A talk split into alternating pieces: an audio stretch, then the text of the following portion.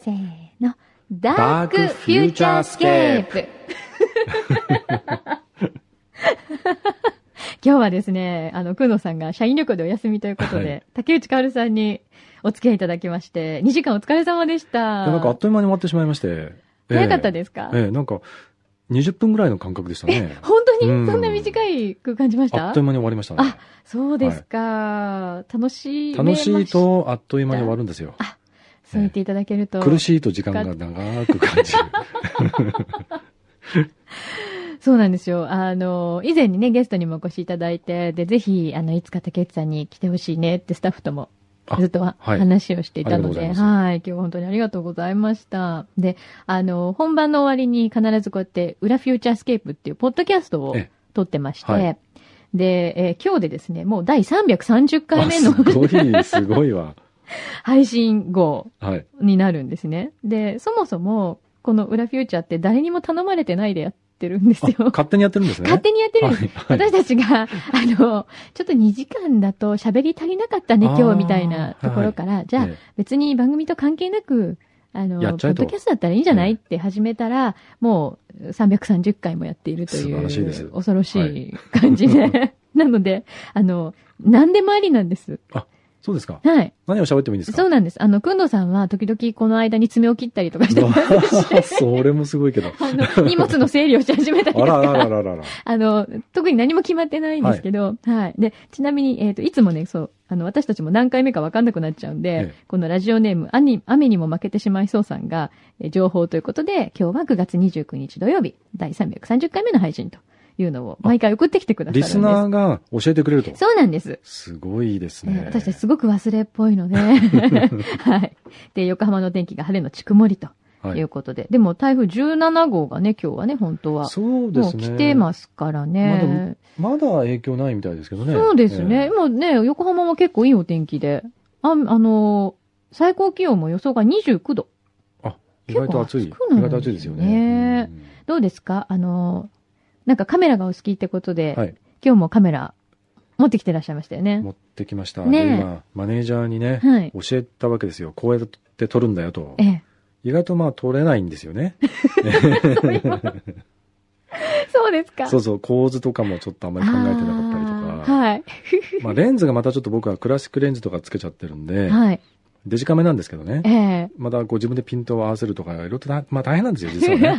ええでもそういうところに凝りたいんですもんね。そうですね。おじさんってやっぱり凝るんですよ、そういうところね。ええでも昔からカメラがお好きだったんですよね。あ、そうですね。もう小学校の頃から写真部だったんで。はい。あ、ええカメラ来ましたね。あ、そうだ。で、今日はさっき、はい。マネージャーさんのためにですね、ええ簡単に撮れるレンズに付け替えたあんで、す。本当だ、変わってる。朝見たのと違いますね。そうなんです。これは押せば撮れるんですよ。ああ、え、あの、今のデジカメに、はい昔のレンズって普通につけられるものなんですか？えっとね、クラシックレンズっていうのがあって、はいそれはあの、アダプターっていうのがあるんですけど、それを入れればつきます。へえ、はいあ、そうなんですか。じゃあそうやって楽しんでらっしゃる方も。そうですね。だからそたくさんいらっしゃるんのです、ね。わざわざオートフォーカスなのに手でフォーカスすると。そういう面倒なことをするのが、まあ、その、なんていうんでしょうね、50歳以上の趣味。でもいっぱいなんかね、さっきおっしゃってたのは枕元にこう置いてあって。そうなんですよ。だから今日もね、このスタジオのね、はい。窓から、じゃあどういう写真を撮ろうかという妄想が始まるんですよ。はい。もう前の晩からね。そうそうそうそう。きっとランドマークターの10回はこんな感じだろうと。そうなんですよ。で、まあ、レンズっていうのは、たくさん持っていくことはできないんですね。はい。やっぱりこう運ぶ必要があるんで。えなので厳選するわけですね。はいそれがなんか3つ目がね、決まらないとかそういうことなんですよ。えあ、大体3つぐらいいつも。そうですね。まあねお持ちになるん一ですつはちょっとやっぱり、まあこれさすがに心もとない。はい。二つでもいいんだけど、ええもう一個何か持ってきたいみたいな、そんな世界ですね。これ、やっぱりこれ始めるとキリがないんでしょうね。そうですね。まああの、なんだろう。綺麗に撮れればいいっていうもんでもなくて、はい。で、ちょっとぼやけてるような癖のあるレンズの方が、はいまあ可愛かったりするんですよ。あー、なるほど。これはもうマニアですね。そうですね完全に。だから意外とね、こう綺麗に撮りすぎるレンズは、はい優等生という悪口を言われるんですよ。へえ、もう綺麗に撮れすぎちゃうと。そう、だからその、そのレンズの性能はいいんです。はい。もう現代の光学を使って、あの、もうもう非常にこう技術的に完成されてる。はい。でも綺麗に撮れすぎると、うんこのマニアは不満があるんですよ。なるほどね。完成度が高すぎるのもどうかと。そう。で、まあ性能が悪いと言ってしまったらもうどうしようもないんだけど、それはだから個性ということで、えーそれと付き合ねそうなんですよ。そうですよ。人間と一緒ですよね。そうです。やっぱりね、完璧なのはいけないんですよ。いくつぐらいお持ちなんですか？ああとカメラですか？えっと、レンズですか？まカメラとレンズ。えーっとね、カメラは先だって友人に譲り渡したので、はい。現在は3台ですかね。おーはいそ。れまでは10台ぐらいありましたけど。今、メインで使ってらっしゃるメインで使っってるのは僕は今の場合はペンタックスの K5 というカメラで、ええ。で、サブで使ってるのがオリンパスの OMD というカメラですね。はい。これ今日お持ちになってる。これが今日のサブ。ブですね。はいはい。やっぱり大きさによって、あんまり大きいとちょっとなかなかいつもは持ち出せないんで、はい。まあ今日はサブ機ですけども。え、どんなものを撮るのがお好きなんですか？えっ、と、風景は撮りますね。うん空とか撮りますし、はい街並みとか。はい。で、あとは基本的に猫と娘ですかね。可愛いものをね。そうですね撮り。たくなっちゃうんですよね。うーん猫と娘はね、ええ動くので、はいあのー実はですね、マニュアルフォーカスは大変なんですよ。ああ、こっちでピントを合わせてる間にもうこっちに来ちゃうんですよね。はい。というのが何度もあるので、はいまああのー娘を撮るときはオートフォーカス一応使います。使い分け大事ですよね。そうですねやっぱそれは必要なことですねえーそうですよね。はい え、猫ちゃんもお家にいるんですか？えっと、今4匹いますね。そうなんだ。はい。猫もね、また、でも言ってましたよ。あの、こんなに、いろんなこう、あの、街にいる猫も含めて、猫の写真が素敵に撮れるのは結構日本だけだって外国の方が感激するって。え、ああ、街でですか？はい。なんかね、やっぱり日本の猫って他の国と比べてゆったり過ごしてる感があるっそうなんてだ。いう外国人の方多いんですって。猫はね、そう意外と放置されてるからじゃないですかね。うん。で、なんかあんまり危機感がないっていうか、ええ結構寝そべってダラーンとかこしてう、ますよね道端でもしてたりするじゃないですか。猫嫌いの人も実は多いんですけれども、え意外とだから別にいじめられたりはあんまりしてないみたいですしえ。そうですよね、ええだからやっぱりこう、平和の象徴っていうか、そうですよね。お国柄がね、うん意外と野良猫の生活って見るとね、出るらしいですよ。ああ、多分ですね、生活全体とか、まあ、景気とか、はい富とか、そういったものって、うん猫レベルになってくると聞いてくるんですよ。うん。猫レベルでええだから日本はなんだかんだ言ってまだ未だにやっぱり豊かなんでしょうね。そうなのかもしれないですね。ええ治安とか、そうですあと食の質とか、ええそうです。ですよね、きっとね。そっか、そこにも野良猫には影響してるんだ。と思いますよ、僕は。ああ、そうかもしれない。面白いですね。そうか。じゃあそんなお写真も撮りつつ。でも今日はあの科学とか宇宙の話たくさんお伺いしたんですけど、はい。あれですよね。今日実はあの局地建築家の村上祐介さんも最後、あのシーパラのねコーナーが最後だったので、あはいクイズをね、あの出題しにいらしていただいて、実は村上さんも残っててくださってるんですよね。で、しかも今回は、え出題をしていただいたん方が全部商品を持っていったっていう。不思議な、意外と面白いことになっちゃった感じなんですけど、村上さ商品を。まあでもある意味、リアルですよね。ん。そうですね。うん、やっぱり僕なんかもこう 結構この世界長いんで、今いるとこう、やらせもあるんですよ。はい。ね。はい。でも今日全然問題教えてもらえなかったし。そうなんですよ。そうなんですよ。で、すごい今村上さん嬉しそうにこのジンベエザメのいやー指を抱っこしながら。すごい気持ちいいで、ちゃんとね、ご自身で持ってきた南極の氷の入ったお水もごくごく、そうですよね。結局飲んでしまったという。い。そうですね。まあ、飲んでいただきたかったんですけど。でもあれですね、局地建築家ってええ僕初めて聞いたんですけれど、はい。ねえ、ねえあまりいらっしゃらないですよね。そうですね。僕が勝手に、若干勝手に言ってるに近いところもありますけど。そうなんですか、うーん。あのーまあ、建築だけじゃなくて、まあ、うんいろんなことを、その、何ですかね、剥き出しの人間の暮らしっていうの僕は興味がすごくあって、むき出し。はい。はい。あのー何ですかね。まあ、ここら辺で人が、例えば横浜でも建築って考えると、やっぱり、生きていくためにこれはいらないんじゃないかな、あれはいらないんじゃないかね。ささっきあの、レンズを選ぶってお話があったと思うんですけど、ええやっぱこう、厳選したいわけですよ、建築の。わかります。よくわかります。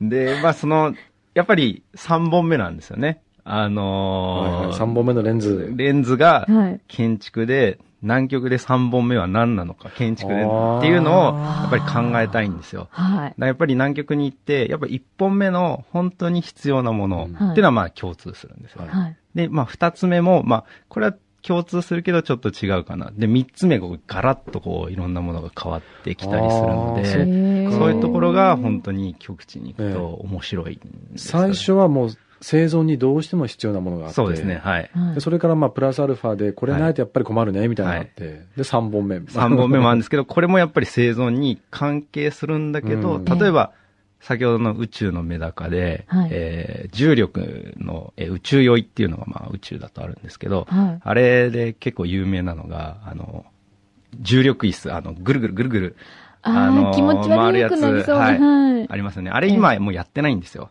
NASA とかでは。映画ではやってますよね。そうですね。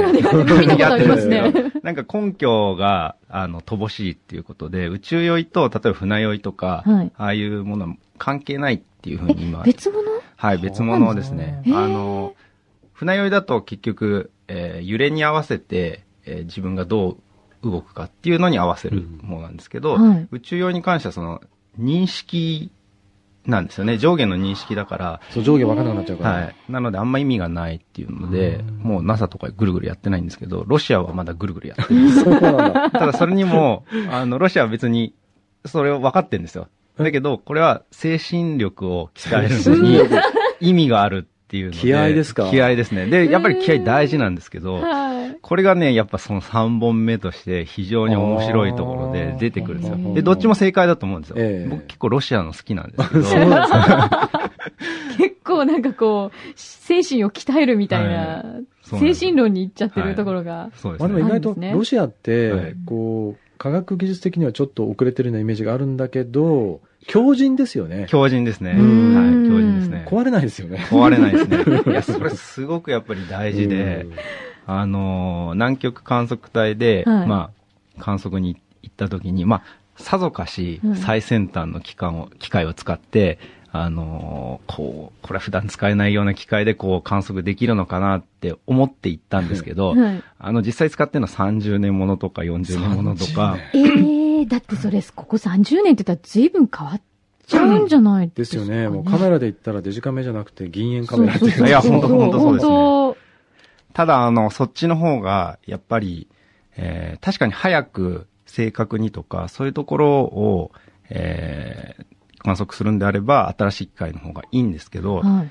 あの、南極みたいに自然科学を研究すると、何十年も測ってなんぼの世界なんですよね、連続して。はいでそうすると、やっぱりその、頑丈で、南極でも何十年でも壊れないっていう、あの、機械がすごい大事になってきて、はいはいはい。で、実際に直すのも、そっちの方が楽なんですよね。その場でちゃんとはい直せるんですよね。直せるんですねあーそれ、やっぱり大事な要素になってくるんかですよね。最新の機械だともうエレクトロニクスとか大変だから、はい。修理できないんだ。そうなんです、そうなんです。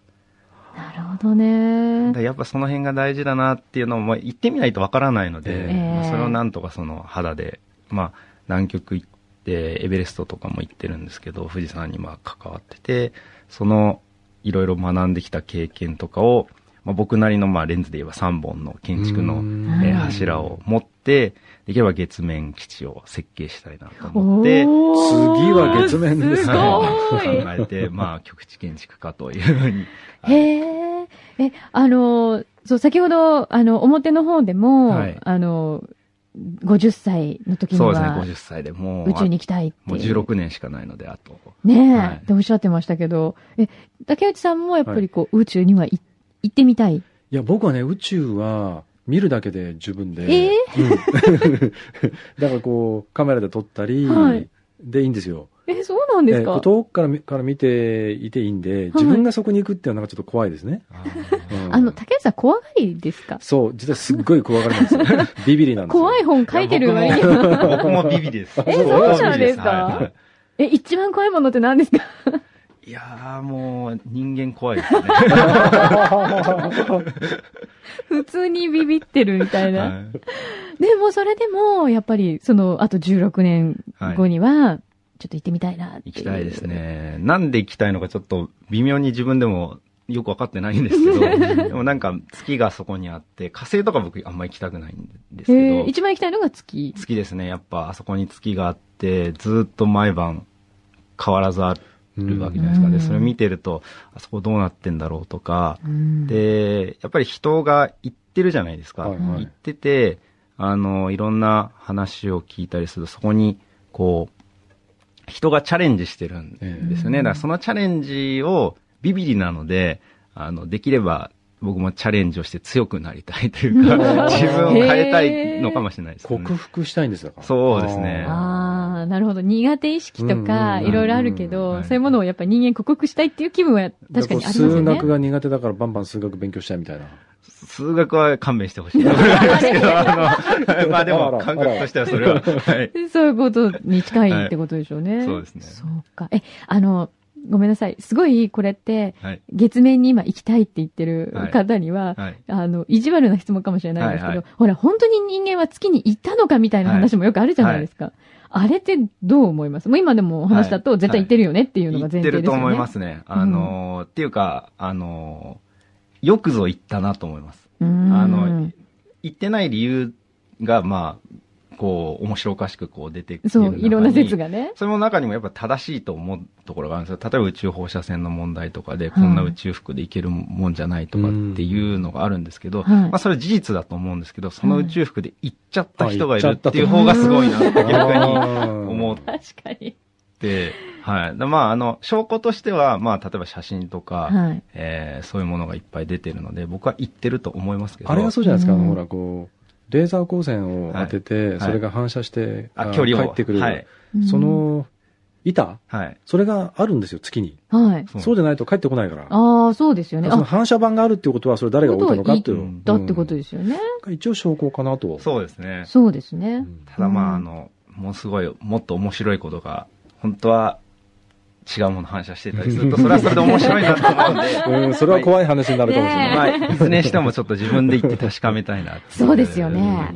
ここまで来たら自分の目で。はい。まあ、そのために南極行って、あの、経験積んできたので、はエレベーター作ってくれれば僕も行きますよ。なんかあれですか？こう、なんか飛ぶものとかにあまり乗りたそうそう、あの、くない。こう、急激になんかこう G がかかるものとか、はいダメなんです。なんかスーッとなんかね、こう、気が遠くなりそうで。あの、ジェットコースターとかも苦手なんですよね。本当ダメなの、本当ダメなんですよ。うん 意外、意外すぎる。そうか。でも、ほら、なんかエレベーター作るとかって話も今あるじゃないですか。そうですねね、宇宙エレベーターをはね、い作ればいいじゃないですかね。そうですね。ただまあ、あの、えー、なんですかね、技術的にできるとかっていう話と、はい。えー実際にそれを、やっぱりあれを作るにしても、やっぱ人の力がいるじゃないですか。はい。相当タフな人がいて、月に行くよりももしかしたらタフな人じゃないと作れないことがあるので、まあそういうのが実際に動き出したらそっちでも関わりたいなと思思いますけどね。やっぱいいですね。なんか僕やっぱり人に興味があるんですよね。うん人のその、うんえーサイサイエンスっていう話で言えば、サイエンスって、えー使ってなんぼじゃないですか。はいでその使ってなんぼの人たちっていうのにすごく興味が、関心があるので、うーんでそういう人たちがすごいなと思うのでで、僕は全然すごくそういうのになってないなと思うところがあるので、ちょっとギャップを埋めたいなと思うんですけど、なんとか。いや、でも今までのご経験でもね、随分いろんなキャリアをね。まあね普通そんなに極地に行ったうり、ん富士山のてっぺんに住んだりしないから。うん相当いろんな経験も積まれてますよね、すでにね。そうですね。ねまあでも結構行ってしまうと、あの、まあ楽なところもあって、はい。あの、例えばまあ、エベレストとかで登山家の人たちと一緒に、えーベースキャンプで生活してたりもしたんですけど、はい。まあ、その登山家の人たちはまあ行って、すごくものすごい鍛えたりだとか、いろんなことをして、えータッチして帰ってくるわけなんですけど、まあ、はいそそういうのは僕はもう、花から無理だと思ってるので、あの、で逆にその、僕みたいな普通の人が、こう住めれるような環境っていうのをまあうん探していて、で、それはやっぱりあるんですよね。南極にも、うん。富士山の上にも。ええ、そういう人がやっぱり基準になってる。決してその登山家だけが行く基準でできてないなっていうのがたくさんあるので、まあ、そういうところをなんとか、えー知りたいなと思ってるんですけど、はい。じゃあ月面基地をさっき作りたいっておっしゃってましたけど、こう、村上さんの中で今、こんなの作りたいなっていう月面基地でどういう感じなのかもうこう、構想は練ってるんですか？一応構想は練ってるんですけどあのーとにかく僕がいないと立たない基地にはしたくないんですよ。絶対一回で立つわけがないので、はいあの、多分僕が、もしかしたらスタートで関われるかもしれないですけど、はいまあ、完成がそもそもあんのかわかんないですけど、そのずっとずっと50年も100年も、はいえー。続いていくっていう風な、えー間口を、えその僕じゃない人え引が、き継いでいくそうですね人がちゃんと、でリきるようにレーできる建築にしたいなっていうふうにそれはね、ありますよね。ザグラダ・ファミリアみたいなもんですね。そうですね、そうですね。はい。永遠に続くみたいな。はい永遠に続く。うんでそのへー続きながら結局、そこで住まなきゃいけないので、はい。作る人も。そういうなんか使いながら住むっていうところがすごく魅力的ですよねう。ーん。じゃあこれ自分だけが目立って、はいこれは俺が作ったんだみたいな、はいそういうあんまり意図はない。そういう意図は、まあ、あの、ちょいちょい多分言うと思いますけどね。ただそういう意図はないです。はい。そっか。俺一人がやったぞっていうことではない、ねはいではないと思います。そっはい。か。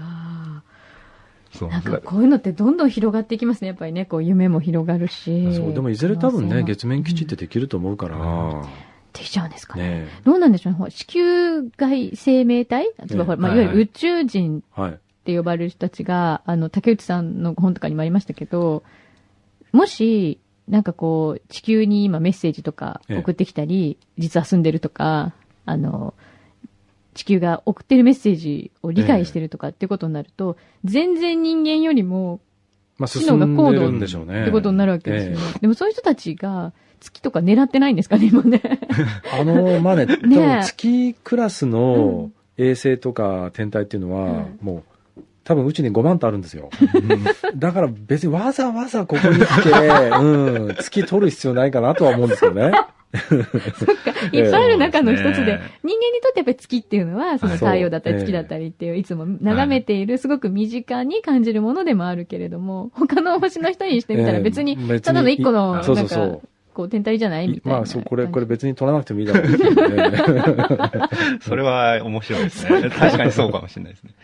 でもどっかでやっぱりそういうふうに、同じようなことを考えている、ええまあ対象が月じゃなくても、そうやって自分の住んでる星以外のところっていうのに、すごい関心を寄せてるうん生き物っていうのが、い、いいないとは言い切れないわけですよね。いや、だから多分ね、最近ようやくあの、なんていうかこう、地球型のはい惑星が次々とも発見されてきたわけですよ。はい。あの、お水があるとかっていそううそうことですか？はいですね。で、まあ、あと、あと、そうです。だからそういうとこってやっぱり生命、生命があってもおかしくない。うんで、高等生物がいいる可能性もあると思うんですね。で、うん宇宙広いんで、うんあまりにも数がたくさんあるから、それ全部誰もいないっていうのはちょっと逆に怖いじゃないですか。そうですね。だからどっかに多分いるんですよ。はい。知的生命体ねう。ん。で、彼らがもしものすごく進んでいれば、まあおそらく我々はそんなに心配しなくていいと思うんです。ただね、中途半端に進んでると困るの。中途半端。うん。ちょっと人類よりか、ちょびっとだけ、こう科学、うん科学技術が上だったりすると、なんとなく攻めてくる可能性あると思うんですよ。でそれはね、困るんですよ、だから。はい。完全に超越しちゃってれば、はい別にもうここに来る、来て、うん我々をいじめる必要はないわけですよ。もう、相手にもしないそと。うそうそうそう。でも近いと、やっぱりやってきて支配しようとかなってくるから、はい。その中途半端な連中怖い。中途半端な人たちいそうです かいそう、いいそ。そうね。宇宙人が、その、いないっていう考えはないんですかね。僕、実は、あの、えいる理由は、それこそ、5万っていう星があって、それぐらい、まあ、確率で言えばいそうな気もするし、ええ。まあ、そもそも僕らがいるのうん。で、まあ、生命は生まれるって思うんですけど、はいはい。なんか僕、いない方が素敵かなと思ってるんですよ。ああ、その孤独な地球の方が。そうですね。あの新しい。なんかなんていうんですかね、その、結局、僕がここにいて、お話今させてもらってるのも、まあ、いろんな人との縁があってここにいるわけだし、はい生まれてきたそのことも、まあ、僕の両親が出会う確率とか、まあ、その、また両親のって、こう、いろいろ考えると、うん。まあ、結構、なんか奇跡に近いかなと思ってて、うん。で、はいそういう意味で言うと、どんだけ確率があっても、ええ。なんか生命が、宇宙人がいない、宇宙人っていうか生命がいなければ、なんかそれだけ自分たちの今いることがうん、なんか、おすごいっていうふうに思えるような気がしてて、だから、まあ、最終的にやっぱいませんでしたっていうのがとってもなんかうん。素敵な気がちょっとしてて、ただあの、いたら面白いなとは思ってるんですけど、なんか一方でその、いない方が僕らの価値が上がるっていうか、なんかそういう、価値が上がる。価値が上がる。価値っていうか。なんかわからないではないですね。そうか、それってあれに近い感覚じゃないですかね。例えばこう、クラスの中に自分と同じ誕生日のやつがいると、はいおお、すごい偶然だなと思うじゃないですか。はいはいはいはいはい。ところが、計算してみると、うんクラスに同じ誕生日の人が2人いる確率って結構高いんですよ。ああ、なるほど。だからこう自分で考えてると確かにすっごいなんか奇跡なんだけど、はい。あの、客観的にこう外部からね、うんまあ観察すると、はいいや、それはああるんじゃない？みたいなそういう感じ。そうか、でも僕はね、まあ、だからその地球に近いところはいに中途半端に進んだ宇宙人はいてほしくないんですよ。そうですね。ね、それは怖いんで、本当怖いかうら、んそれはやめてほしいんですよ。いや、そうですね。ねえ。でも、ほら、よく、もう、地球にいるとか言うじゃないですか。はいあれってどう思います？いやー、どうなんですかね。ねまあ、いてもいいかなっていう。実はいるみたいな。まあ、い、いたら、あ、合ってるわけですかね、もう。合ってたら、だからこの3人のうちのね、1人が宇宙人かもしれないわけですね。まあそうですね。っていうことですよね。うん言ってみればね。まあ、でもそうしたら、あ、なんか声が あ。やめてください。やめてください。いやいやいやいや。それはあの、それは違う、違う、いやいやいやいやいや。いや、何そろ私が宇宙人だって告白しろってことですか？じゃあ、私、違います。前罰ゲームで宇宙人の声をやってみろって罰ゲームがあったんですよ。ああ、そうあそうなんそうなんだやらされたんでですけど、それはフリーそしたらで聞いてそしたらみたいですね。ですね、なんかそれが着メロとかになっちゃったんですよ。えー、そうなんですごい。今出そうとしてるそれ。あ、ぜひ聞きたいですね。え、生はちょっと恥ずかしいです。いいじゃない、別に。そう、こんな宇宙人、こんな過当な宇宙人はいませんって言われるのがオチですからね。大概。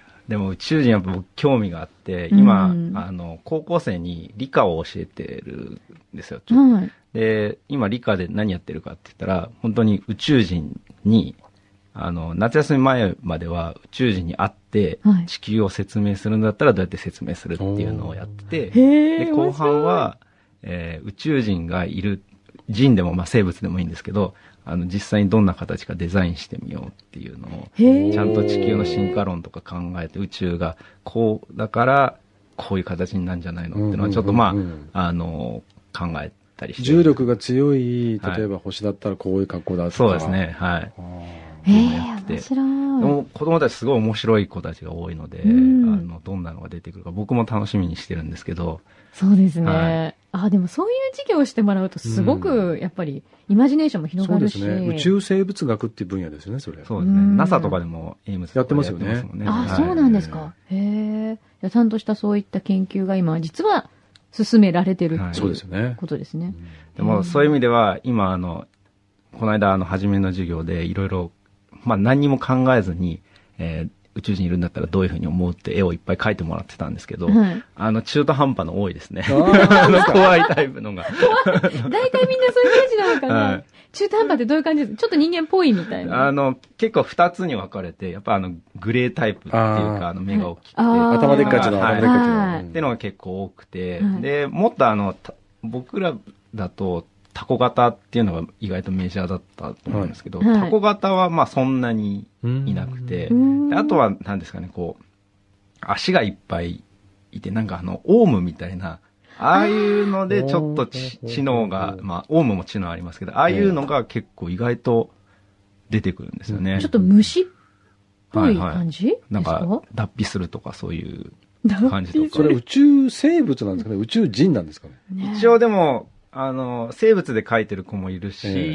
中にはこう、こういうコミュニケーションを取るとか、そういうのを、まあいろいろ、まあ初めの自由なあれなので、はいそれがでもどういう風になったら、本当に成立するのかなっていうのをここれから一緒に考えたいなっていうふうに思ってます。サイボーグ化されてるような絵はないんですか？サイボーグはないですね。あ、ないんだ。サイボーグよりもっといっちゃってるのだと、あの、形がなくて、要は、意識体っていうのはちらほら言んいましたけどね。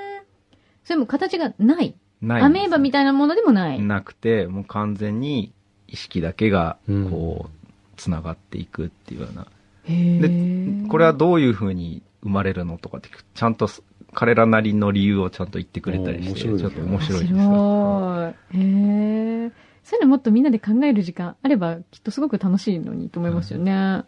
やるならリアルに行きたいんですよね。そうですね。え、それって、生物学の時間ですか？いや、えっ、と、高等専修学校って言って、まあ何でもありの、えーカリキュラムの、えー学校なんですけど、はい。なので、まあ理科全般ですね。理科全般で高校1年生と高校2年生でそういうのをちょっと、えーちょろっとやらせてもらってて。へはいえ、面白い。その学生さんたちきっと将来的にはね、少しこういった、その、理大きい意味での理科とか、宇宙とか、科学とかに少しこう、アレルギーがなくなりそうな。そうですよね。もらうと嬉しいんですけどね。ねえはい。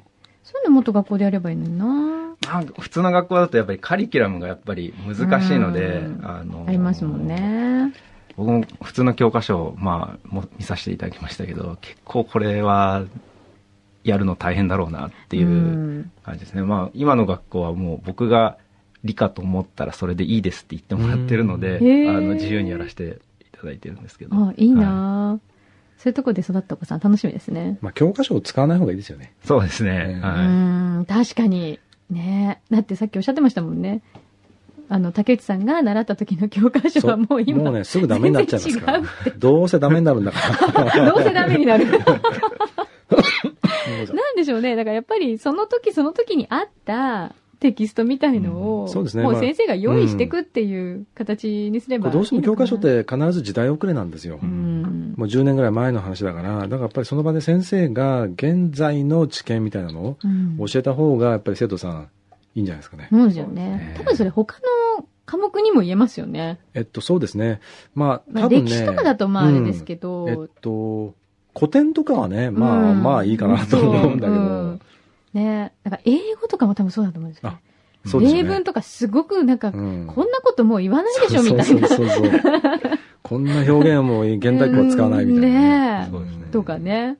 多分そういうのがあるからなかなかみんな勉強好きになれないっていうのありますよね。でもほ根本的にやっぱ勉強って好きなんだなって思いますね。その南極に行った時にも、あの、必ず行き帰りの船1ヶ月ぐらいあるので、はい。あの、まあ、観測者とか、いろんなその道のプロがいっぱい集まってるので、まあ、交代交代に先生になって、南極大学っていうのを船の中でも向こうついてからもやるんですよ。えへえ。で、その授業は本当に選んでくるテーマが、はい。例えば、その、英語じゃないですけど、えー例えば通信関係の人だったら、あの、女子高生の絵文字についてっていうタイトルで、ものすごくこう、はあ。こういうのがあってって、こうパターン分析したりとかしへて、ー。そういう、そういう授業がいっぱい盛りだくさんで、みんなそれは楽しく聞いてやってましたけどね。面白そ面白い、面白かったですよ、本当に。う。ねえちゃん。と学長が、わざわざちゃんと学長が出てきて、ええはい。あの、まあ、自分たちで作ったあの、なんていうんですか、あの、四角い帽子と黒マントでこう現れて、へ今からえ。開校するとか言いながら、大真面目に、すすごいやるんごい。なんかこう、一台ちょっとエンターテインメント性もあり、です。はい。でも勉強もできるみたいな感じなんですね。本当にそういうのがやっぱりパーティーもいろんな遊びもしますし、うんだからそれがさっきのあの、レンズで言えば3本目あ、そっか。それがないはとい、ちょっとなんかこう、行き詰まっちゃったり、そうなんですね。んどんよりしちゃうんでしょうね。そうなんです、そうです。ねう。んああ、そうか、そこの部分は、ちょっと遊びの部分、遊びが必要なんですやっぱりね。ね絶対必要なんですよ。そういうのが面白いのが、僕らあの、係なんですね。係っていうのが自分の仕事以外に生活係って言って、えーその、南極大学だとか、それこそ理髪だとか、パーティーだとか、いろんなのが入ってるんですけど、もう遊びが係に入ってるっていうところが、もう絶対これは必要だよっていうう、ん。その50年の南極の歴史で必要だよっていう証明、証拠でもあると思うんですね。うん。それが、なんか、南極のあの感覚、うん。その、何が優先順位つけるのかっていう感覚がすごく、むき出しの感覚がして、僕はすごい好きなんですよね。ん、なるほどね。まあ、科学にも遊びが必要だと。はい、そうですうね。んそれはやっぱり学校の先生にね、ちょっとやっぱり教えてあげたいですね。そうですね。ねもっと楽しく。うん。ね竹内さんは学校で、例えばなんかこう、今特別授業とか、なんか、こう、教える機会とかっていう最のは？近はね、やってないですね。ああ、そうですん、か。30代の頃までは講師とかやってましたけど、ええ。いつの間にか、うん、あんまりやんやらなくなったな。そっか。えねえ、そうだから竹内さんとか村上さんみたいな人が学校に来てくれたりして、ちょっと課外授業的にね、ええちょっとでもやってくれると、また触れ方が変わってくるような気理がします、科系の授業って意外と。ね、午前中が多いんですよ。あ、午前中です。ああ、午ね前中。なんで？なんでなんだろう、あれ。あれ不思議ですよね。ね不思議ですね。まあ午後実験をやるからですよ。ああ。なので午前中はこう勉強するんですけど、はい。ちょっとね、やっぱり遠いとね、朝そうで起きるすね。じゃあ、あの、最後に、あの、その宇宙人のいっぱい多分、ね、あ年度末にいっぱい出てくると思うので、好評に、あの、竹内さんが、いや、これはありえないとか、これはいはいは、はいとかって、好評に来ていただくコメントみたいなね。はい。いですね。場所はどこですか？えっと、お茶の水です。あお茶の水だったらまあ、全泊すればいいかな。そんなに、そんなにね、もう派ですか？そう、実はね、今日もだからフューチャー9時からなんですけど、意外と今日は早起きしていただいたんですよね。そうなんですよね。普通はいつも8時半頃に起きてるから。それも打ち合わせしてるぐらいの時間でね。ね全然間に合わない。じゃあそれは行きますよ。ああーぜひ。あ、それはすごい、ここ喜ぶぞでコラボが決まった。子供ねたち喜ぶと思いますねね。わあ、じゃあそのちょっと経過もまたフューチャーで、はい。ねね教えてください。皆さんもきっと気になると思うんで。そう、これ本当に世界中で聞いてるんで。あ、そうですよね。インターネットでね、みんな聞かれそうですね。南極でも聞けますからね、ポッドキャスト。そうですよね。南極の方にも聞いていただきたい。多い南極。なね。アフリカとかね、いろんなとこで聞いてくださってるんで。はい。ね。いや、じゃあちょっとそれは楽しみになりましたね。番組で、またじゃあその結果を、はい、教えてください。よろしくお願いしますはい。すごいな、ここでコラボが決まっちゃいましたね。ねよかったら、お二人ともまたぜひ番組にはい。来てください。はい。あの、くんのさんも待ってると思いますので、今日はね、今日はお休みなんですけど、はい。ぜひまたお話を伺わせてください。今日はありがとうございました。ありがとうございました。わらわらわらわらわらわらわらわらわらわらわら。わら